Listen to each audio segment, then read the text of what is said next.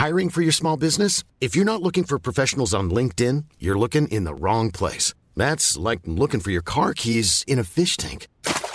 LinkedIn helps you hire professionals you can't find anywhere else, even those who aren't actively searching for a new job but might be open to the perfect role. In a given month, over 70% of LinkedIn users don't even visit other leading job sites. So start looking in the right place. With LinkedIn, you can hire professionals like a professional. Post your free job on linkedin.com slash people today. Hey there, it's Michele Norris. I'm host of a podcast called Your Mama's Kitchen. When I travel, I'm usually looking for a way to find a taste of home when I'm not at home. And one of the things I love to do when I am at home is entertain. And Airbnb allows me to do that. When I was in California recently, I rented a house that had a great kitchen. And when we were sitting around the table, we we're all thinking, we're in someone else's house. Someone could be in all of our homes as well. If you have a home, but you're not always at home, you have an Airbnb. Your home might be worth more than you think. Find out how much at airbnb.com/slash host.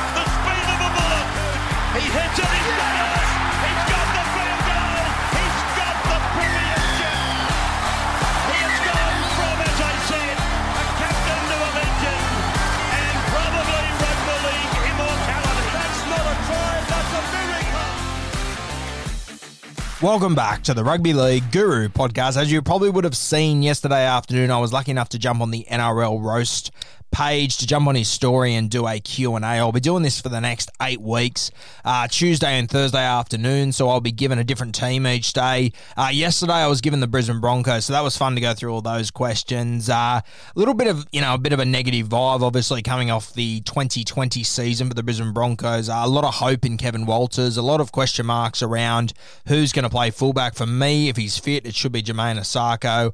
A lot of questions around the hooker position. You've got Andrew McCulloch, you've got Jake Turpin. I'd be going for the experience in Andrew McCulloch. But um, one question that really stood out for me was if uh, someone asked that if the Broncos are to make a play in the um, for some players to come to the club uh, in the transfers market, who which top line players would I be letting go of? And for me, there was one guy that really stood out, and I've always been a big fan of him. He's burnt me in a lot of my Supercoach draft teams over the years, including last year. It really stung me, but Tevita Pangai Jr. is the one that stands out for me, and I praised Kevin Walters a couple of weeks ago because of the way that he handled the situation with Joe Ofahengaue. Uh, instead of telling Joe, Joe you know, Ofahengaue's manager or leaking it to the uh, to the Courier Mail up there or whatever it might be, he went straight up to Joe Ofahengaue and you know.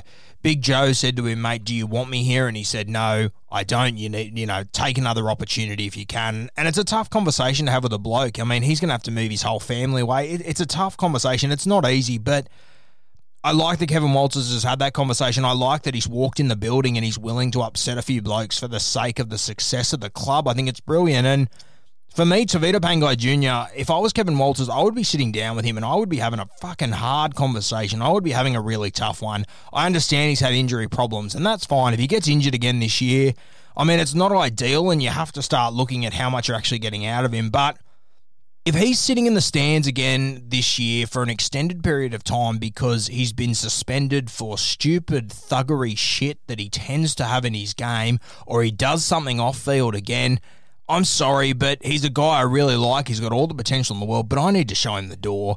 The Brisbane Broncos can't be doing this with Tevita Pangai Jr. anymore. He needs to turn his career around this year. This is make or break for me. He needs to pull his head in and start to get it right. And he's a guy that I've spoken to a lot on social media. I've always been a big fan of him. He's a lovely fella, but there has just been so many off-field issues. There's been so many things during games that have really worried me from him that I think – have cost the Brisbane Broncos, and it's just all or nothing with him. He he needs to become a consistent first grader.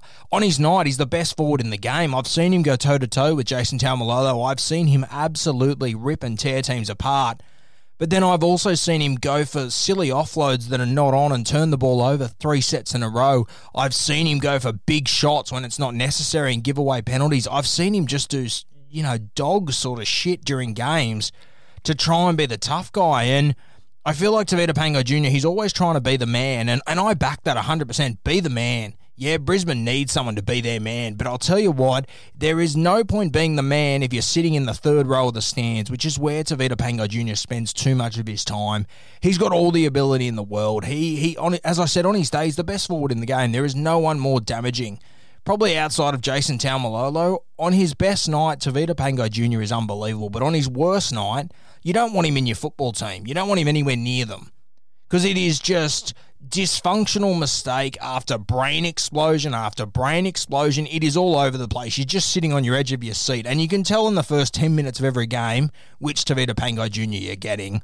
The gap between his best games and his worst games, it has to close rapidly in 2021 because I'm telling you right now, Kevin Walters will be looking at him thinking this is the year that he has to prove to me he's fair income or not. There was issues all through last year. We had the stuff with the bubble at the end of the season. I don't know the exact details, but there's always noise around him constantly. When he's on the field and he's playing well, the noise is fantastic. When he's hit and miss, they're all over the place and it's costing the Brisbane Broncos. He's on a pretty good wicket there. He needs to play more footy. If he gets injured, I understand that. Brisbane still need to look at that though because he's an explosive 115 kilo athlete with hamstring issues. That is a terrible mixture. But if he is sitting in the stands for an extended period next year because he's suspended for doing something stupid in a game or he's in trouble for off field stuff, I'm sorry, but Kevin Walters needs to sit him down and say that Brisbane isn't the place for him. And I think Tevita Pangai Jr., you know, he came through the night system. He moved to Canberra. He's gone up to Brisbane. He's. I, I, I, doubt this guy's been told no too many times in his life. Kevin Walters needs to sit down and have a hard conversation with him, make him realise that the Broncos don't need him. He needs the Broncos, and maybe they might get the very best out of him. I just think he needs a wake up call because his potential right now is being wasted. It has been wasted for the last few years, and I've backed him in year after year to come good, and there just seems to be constant issues. This is the year for Tevita Pangai Jr. at the Broncos. If this isn't the year, I don't think there'll be another one personally.